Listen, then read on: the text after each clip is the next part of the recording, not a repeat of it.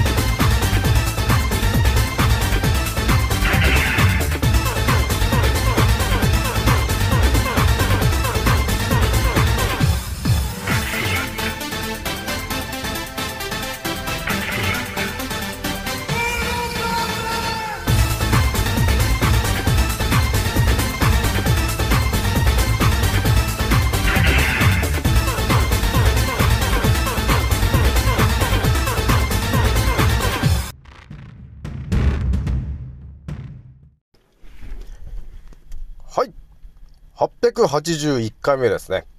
創造船オメガ号宇宙一の名記録マスター、青木丸でございます。今から話すことは私の個人的見解とおとぎ話なので決して信じないでくださいね。はい。ではですね、今回ね、えー、またやべえ話をお伝えしようかなと思っているんですけども、えー、まず一発目にね、お伝えしたいのが、あのね、鬼今回お伝えしたい話はですね、鬼の話をね、ちょっとしたいなーと思ったんだよね。これはですね、今あの、27時間テレビ、なんかやってるじゃないですか。あの、千鳥とかまいたちがなんかやってるでしょ？やってるやつを見て、鬼なんとかみたいなやつの番組があるじゃないですか。それを見てた時に、あれ？っていう、ちょっと気づきがちょっと、えーありまして、それがまたね、やばい方向に繋がっていくんだなーっていうのがあるんだよね。で、ちょっとね、二つ目にお話ししたいのが、宮崎駿監督の、え君たちはどう生きるのかについてなんですけど、まあまたちょっと私が思ってる話があってですね。まあ思ってるよりも、やべえなっていうのはちょっとあったんだよね。まあこれはね、まあいろんな意味で、やべえなと思ってる話があるんですよ。なので、ちょっとね、まあ二つ目またちょっと語りたいことがちょっとあるんですよね。それじゃあですね、えー早速お伝えしていくんですが、えーひとまずね、えー私のアンカーライジョさんはですね、現在ね、えー、6万7 390回ぐらい再生突破しておりますと。皆さん、聞いてくれてありがとうという感じなんですよね。ひとまずね、今日はね、え7月の23日日曜日と、えーいうことになっておりますと。今日もでもな、まあ暑かったけど、今ちょっとあれなのかな。いつもよりは暑くないかなって気はするけど、やっぱりこれアンカーラジオ撮ってる時って暑いよね。あの、大体車の中で撮ってるんで、暑いよね、と。ちょっというとこがあるんですけど、それじゃあね、早速ちょっとお伝えしていくんですけども、あのね、そう、27時間テレビの、今、今日もやってるよね。えー、千鳥と、えー、かまいたちが出てる、あの番組、見てて、鬼なんとかみたいな感じでさ、なんかカラオケかなんか歌ってて、えー、連続で、なんか、あの、えー失敗しないでいけたら、みたいなやつの番組をね、やってて、それ見てた時にさ、鬼が映ってるじゃないですか。あの、漫画というか絵というか、太鼓とね、太鼓と一緒に鬼が映ってて、で、赤い色の鬼だったり、青い色の鬼だったりね、えー、緑色の鬼だったり、だからいろんな色の鬼いるなーなんてね、えー見てた時に、あれ？っていうことにちょっと気づいたことがあったんですけど、まあこれはまあ多分ある意味私しか気づかない話になっちゃうと思うんですけど、思ったのがね、あれ？犬？いや、鬼って、あ、そんなにいろんな色の鬼いたっけなーと思ったんですよね。でも鬼の話って、まあ日本昔話じゃないですけど、日本の昔話みたいなところにはちょいちょい出てきてたねと。それはもうなんか、桃太郎とかさ、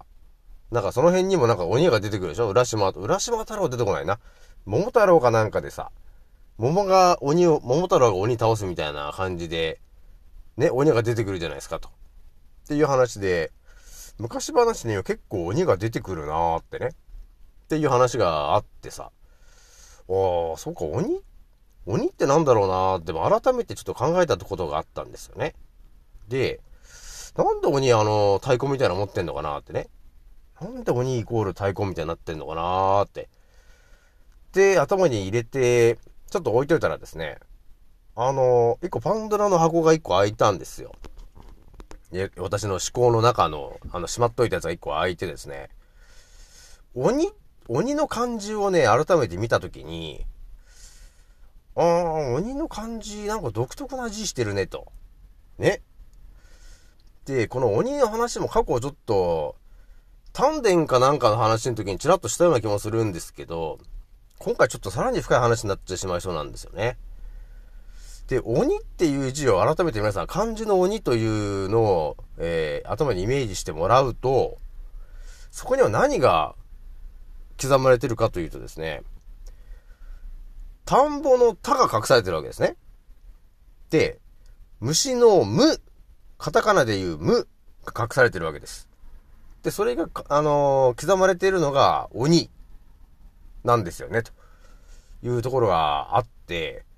あ、鬼という文字、あ、鬼という漢字の文字の中に、田んぼの田が入っているということは、これが指しているものは何かというと、田んぼの田イコール、えー、米、の、えー、米を育てる場所が田んぼであって、で、その田んぼというのは、私が少し前にお伝えしたかもしれないんですけど、田んぼの田は丹田の田、万字の意味を知る、知る、えー、語ってるわけなんでね。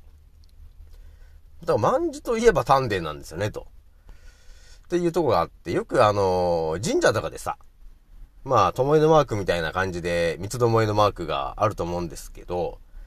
まあ、ああいうのもね、だいぶ関係してくる話で、で、太鼓、和太鼓を見てもらってもさ、なんかあの、三つどもえのさ、あの、回転するマークが刻まれてもいると思うんですけど、そういうものって、なんでああいう、あの、模様が書いてるのか、っていうのが、とりあえず、あの、目の前に並べていくわけですよ。そうすると何か見えてくるよね、ということがあるでしょ？鬼という漢字があって、その中に田んぼの田と無というのが隠されてるよと。じゃあ鬼の中に田んぼの田と虫だから無が隠れてて、で、さらに、えー、ね、まん、まんじゅでしょ？だから丹田が隠、隠されてると。で、そういうのが見えてくると、なんかまた新しいことがね、見えてくるわけですね。えー、丹田がまず見えてくるし、で、虫という字も見えてくるし、で、田んぼの田でしょ？で、鬼。で、鬼の、鬼にはいろんな色の鬼がいるよと。ね、それ赤だったり、青だったり、緑だったり、黄色だったり、なんかいろんな色の虫がいるよね。虫というか、あの、鬼がいるよね。で、これあのー、あの有名なさ、ドリフターズのさ、あのー、コントあったじゃない。ね、ドリフターズの。イカリア長介が出てきたりさ、あの、志村けんだ加藤茶だって出てきて、みんなあの、鬼の格好をしてるさ、雷様みたいなやつやってたじゃないですか。あれもね、頭に入ってたんですよね。いや、鬼ってほんといろんなあれだなと、あのー、色があるなっていうのがあって、さらに付け加えてくるのが、鬼と言ったら他何いるかって言ったら、風神と雷神もいるよねと。だからあの、その風を使う、風を扱ってるという雷、風神。あと、雷を扱ってる雷神と。で、雷神はさ、あの、太鼓みたい、小太鼓みたいなやつが体にこう、いっぱい、なんかついてるじゃない？で、その太鼓を叩くことによって、電気を発生させたりするわけですよ。で、雷を落としたりとかってするじゃん。で、風神っていうのは、あの、なんかでっかい袋みたいなの持ってて、そっからすごい勢いの風が出てくんだよね、みたいな。そういうその技の使い手の鬼だよね。っていうところまで、こう、とりあえず目の前に並べてですね、えー、青木丸を考えたんですね。うーん。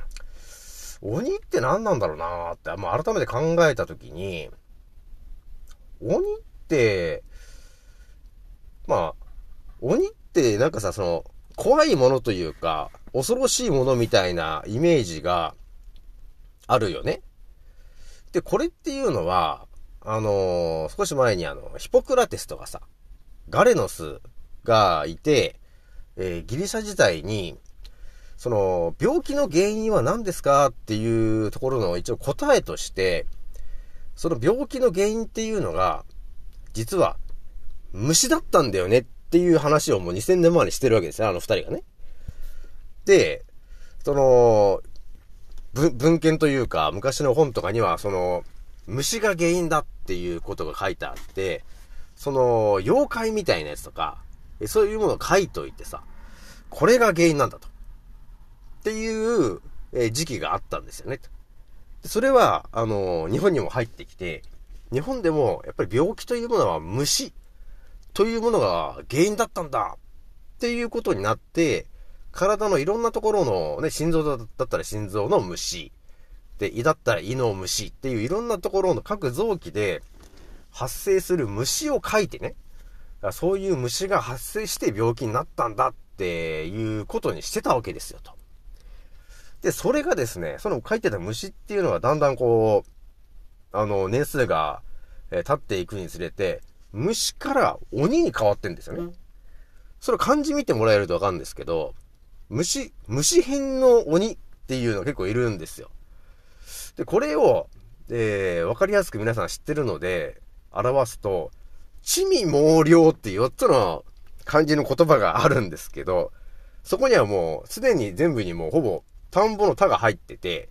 で、下手したら虫編が入ってるわけなんですよ。だからそれがまさに、地味猛量って聞くとなんかあの、恐ろしい妖怪みたいな感じだったり、鬼みたいなイメージがあるよね、と。だから、要するには虫なんですよね、と。で、虫みたいなものっていうのがとても怖い存在だっていうのをみんなに知らしめるために、地味猛量っていう感じで、え表現して、鬼をね、鬼みたいなものを表現させたと。で、それっていうのは、えー胴体は人間なんですけど、頭だけがその動物だったりとか、体がその動物の形なんだけど、顔だけがその人間じゃな、人間だとか、なんかそういうような妖怪を作って、えー、まあ昔ね、えー戦争を起こしたっていうような話まで残っているわけなんですけど、まあそういう話がバーっと頭入ってくるじゃん。入ってきて目の前に並べて考えたわけですから。これはね、と。昔の人が、あの、健康情報とか、そういうものを、ストレートに、えー文章で残したときに、まあ今と似てるんですよね。あの、真実を物語として、もう事細かくストレートに書くと、絶対支配層によって書き消す消されるか、存在を消されるわけですよ。だから、歴史上残らないんですね。情報が。だから、昔のその前のさ、私も少し前話しましたけど、えーいろんなその作家とか哲学者がたくさんの人がいるんですけど、みんなストレートに真実を書けないから、いろんなファンタジーとか、そういうもので、えー情報をバレないかのように書いて、やってるのが、その、物語とか、ね、昔のに日本昔話じゃないですけど、そういうような話で、かぶしてちょっと分かりづらいんだけど、ちょっと伝わるかなっていう感じで、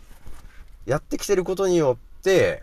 その、真実を少しでもね、世に広げたいということでやってきてるという歴史があるんですよね。まあこれも、今最新のやつで言ったら、まさに宮崎駿監督の、あの、君たちはどう生きるかっていうあれも、まさにそれなんですよね。本当は真実を書きたいんですよ。映画として真実を描きたいんだけど、本当に100%真実を書いてしまうと、完全に支配層からただ消されてしまうから、映画の上映すらできないよね、と。だから、公開前に、ってか、何も情報を発信できないんでしょ？バレちゃうんで。っていうことで何も言ってないよね、という話になってきてる。まあ、それに近いよね。まあ、そういうふうに考えたときに、鬼というものがいて、で、赤だ、青だ、黄色だっていろんな色がある鬼だというのが見えてくると、鬼って何なのか、色が分かれてる鬼ということは、あの、私が少し前にお伝えしております。インドのね、インドのアーユルベーダで考えたときに、えー人間のチャクラポイントっていうのが、その、腸の部分だね。丹田のところら辺から、1番、2番、3番、4番、5番、6番、7番って7つあって、その色っていうのがさ、まあ1番からその赤だったり、で、その次がオレンジだったり、その次は緑だったって色が決まってるね、場所によって。まさにその7つの色と鬼が一致するなっていうふうに考えるじゃない。そうすると、鬼というのは、見た感じなんかやべえ生き物たちなんじゃないかっていう感じがあるんですけど、別の考え方をすると、えー人間の、えー健康を司る7つのポイントの色を示しているのが鬼ですよね、と。で、鬼が持ってるアイテムの中に、太鼓が含まれてますね、と。じゃあ太鼓って何ですか？和太鼓って何ですか？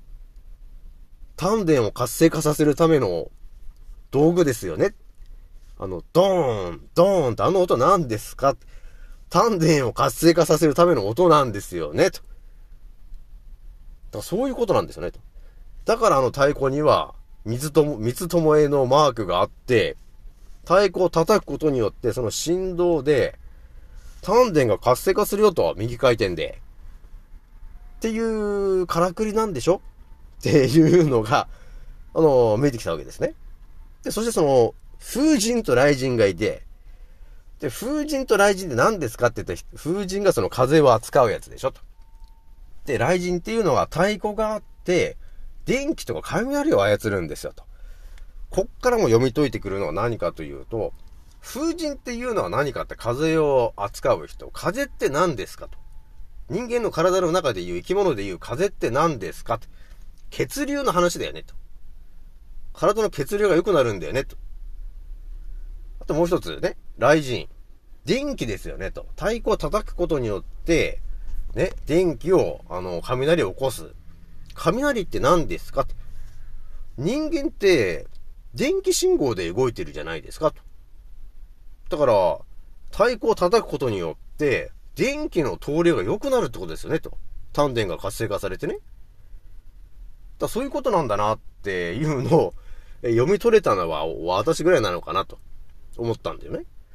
だから、あの、今当たり前のようにさ、その日本の和太鼓がある、あるじゃない。それを当たり前のように叩いているんですけど、それっていうのは本来、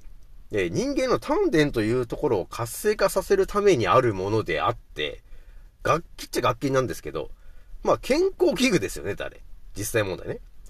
だから丹田を意識してそれを叩いていると、やっぱり丹田が活性化されてきて、えー雷神の効果である、あの、体の血行が良くなって、電気の流れが良くなるよ。っていう効果と、風神の効果があって、血流が良くなるよね。丹田が活性化されるからね。っていうのが、その、鬼とか、ね、えー風神、雷神とかってそういう者たちが、えー実はそういう存在を、えー要するに日本の人たちに伝えたかったんだ、ですが、普通に伝えると、やばいですよね、と。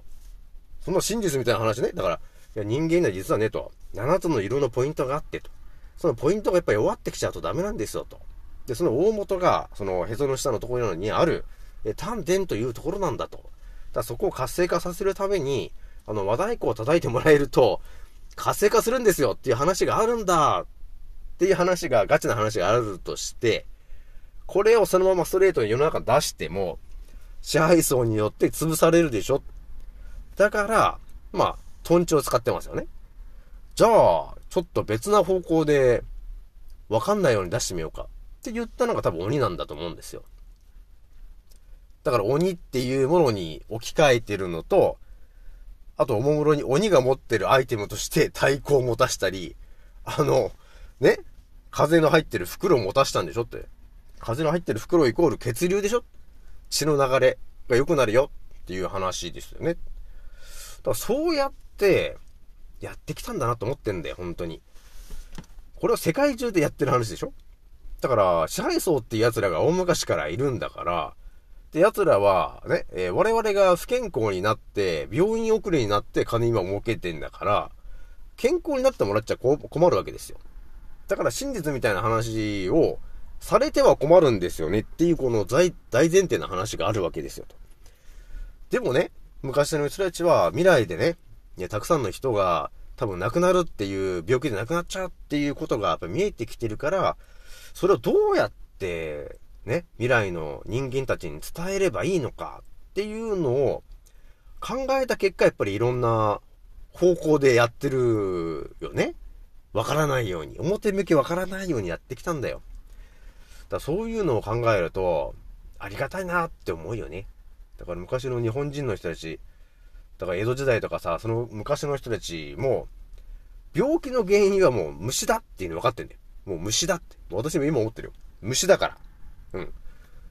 でもそれ虫が原因だっていうこと一切今の西洋医学の人は言わないよ。言ってないんですけど、そこはガチなんで。言わないんですけども、私も虫だって分かってて、虫調べたら鬼だなんだかんだいろいろ出てきますよね、と。で、和太鼓も出てきます。巴のマークも出てきます。風神、雷神出てきました。で、7つの色も出てきちゃってるようなもんで、じゃあ、どうすんのってか太鼓でしょと。要するに健康の大元は丹田なんだよと。いうとこなんですよ。まあね、この話をね、まともに聞ける、聞けるぐらいな 人がさ、何人いるか、でも私のチャンネルには、つわものしかいないから、みんな分かってくれてると思うんですけどね。だから健康とかね、えーそういうものを、あの極限まで考察しかけていって、やっぱ見えてくるのは何か、丹田だよね。やっぱそこなんですよね。そこがやっぱり軸なんですよ、人間の。人間というものの、えー本来、えー強くなければいけない場所が丹田なんですよ。でもそれは絶対今は教えられてないから、自ら調べないと絶対わかんないんですけど、そこが一番大事なんだなと思ってるよ、今ね。だからそこをどうやって、あのー活性化させるか。まあそこも太鼓だっても分かってるんですけどね。もう、もう、もうバレちゃってるんですけど、そこまで見えたか、青木丸というところがちょっとあるんですよね。だからこう考えると、ね、日本、日本って結構なんか、今だいぶやられちゃってる感じはある、あるんですけど、まあある意味、第二次世界大戦までは、まあだいぶ、その今の支配層たちが手を焼いてたんだろうなっていうのがわかるよね。この歴史を見たって。だ相当強かったと思いますよ。昔の人たちは。多分丹田っていうところが本格的にあの、あの人間の軸となるところなんだよねっていう話はもうみんなわかってるから。で、それは宮本武蔵のさ、あの、五輪の詩にもほぼ書いてるような話で、みんな丹田というところをがどういうところかっていうのをもうある程度分かってるよね。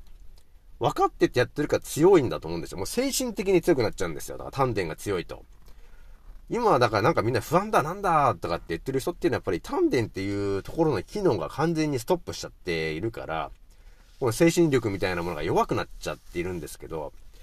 昔の侍ってなんかすごい強かったっていうのもあったじゃない。ね？で、究極を言ったら、切腹するじゃないですか。ね？昔の武将とかね。切腹、腹を切る。腹イコール丹田ってことです。丹田を切る。そういうこと。だから一番の急所は丹田なんだよ。だ心臓じゃないんだもん。心の像じゃないんだもん。刺してるところが。腹を刺してんだもん。ね？だそっからも見えるじゃん。まあ、心臓がって思えばさ、みんな、心臓を刺してはね、亡くなると思うんですけど、違うじゃん。切腹するとき腹刺してるっていうことは腹って丹田でしょだから丹田が一番の急所なんだって、えーいうところが、実はみんなやってきてることなんですよ、そこが。だそこが、あのー隠されてきてたんだなっていうのがちょっと見えたんだよね。なんかちょっと熱く語りすぎて22分ちょっと話しちゃったんですけど、じゃあもう一つね、二つ目の話なんですけど、あのね、宮崎駿監督の、えー君たちはどう生きるかの話なんですけど、私がね、あの、まあ、見に行ってさ、見に行ったんだよね、昨日ね。見に行って、本当思ってたのが、まあ、200人ぐらいのその会場で、まあね、昨日もちょっとお話しましたけど、20人ぐらいしかいなかったっていうガチな話がね、あったわけですよ。で、ちょ予約がさ、前の日に行ってですよ。前の日に予約しに行って、一人しか予約してなかったからねっていう話もしたと思うんですけど、これって、ほんとなんか、やべえなと思ったんだよね。いや、これね、何がやばいのかっていうと、あのみ、宮崎駿監督っていう人がいて、で、もう、亡くなる前のね、映画だというところも分かってて、で、その中には、とてつもないものが、まあ、入ってるわけなんですよ。ね、とてつもないキーワードが入っているわけなんですけど、それをですね、いや、まあ、宮崎駿監督からすると、多分日本人全員に見てもらいたいっていう思いで作ったはずなんだけど、その、えー、情報を取りに行かない人がほとんどなんですよ。ね。だから私のイメージだと本当にもう満席でもう立ち見なんじゃねえかって思ってたわけよ。200人だったら200人もう、もう満帆で入りませんと。立ち見ですとかっていうね、えー、状況なのかなーって思ってたんですけど、実際蓋を開けると20人ぐらいしかいないんですよね。見に来てんのが。で、本当に分かってて見に来てるのかっていう人が結構多かったんですよね。結構年取ってる人が多かった。そして若者はほぼいない。っていう状況だったんですよね。だからこの状況で、えー、宮崎駿監督が、あの、もうものすごいメッセージをあんな映画の中に込め、込めてたんだけど、それをですね、で、見た、見た人の感想を聞いても、いやー、ちょっとなんか、いまいちちょっと何言ってるかよくわかんないっていう方が、まあ、ほぼだったじゃない。で、ほんとね、覚醒してる人だと、うん、あ、なんとなく、うん、なんとなくわかるなーって多分言うと思うんですけど、でも覚醒してる人自体がそもそも少ないじゃない？ね？で、ほんとね、私が思ったのが、今さ、なんかネタバレがなんだかんだっていろいろ言ってるとは思うんだけど、もう私直球で思った時に、いや、これね、多分ネタバレも何も、あのー、皆さんが見に行く前に多分公開が終わっちゃうような気がするんですよ。もう、これがガチな話で。あの、あまりにも人が入らないから。っていうことになりそうだなってちょっと思っているわけね。もうちょっと個人的見解なんですけどね。で、で、私がちょっと今考えてるのが、まあ、インスタとかさ、あの、スタンド FM 毎日今やってるけど、その二つで、そのね、その、宮崎駿監督の、えー、君たちはどう生きるかについての超、えー、解説みたいなものをアップしようものなら多分消されると思うんで、私がね、消されると思うんで、まあ、テレグラムで、ちょっと一発、今私が何を思ってんのかっていうのをちょっと、近々ちょっとお伝えしようかなと思ったんだよ。ね。まあ、ほぼ完全攻略みたいな話なんですけどね。まあ、そういうのって情報必要じゃない？と思ったんですよ。多分、あの、支配層の奴らからすると、多分宮崎駿監督の完全なネタバレみたいなものっていうのは、あの、発信するなよっていうのあると思うんだよね。あるよね。ただ真実が書かれてるからね。だそういうのがあるから、あまりオープンに、その、ストレートな話をしちゃうと多分消されるのが、アカウントがバンされるとか、えー、そういうことが来ると思うんですけど、まあそんな時用の、えー、私のテレグラムというところがあるんで、ちょっとそこでね、ちょっと私があの、どんなものを受け取ったのかっていうのをちょっとお伝えしようかなと思ったんだよね。聞きたいですか？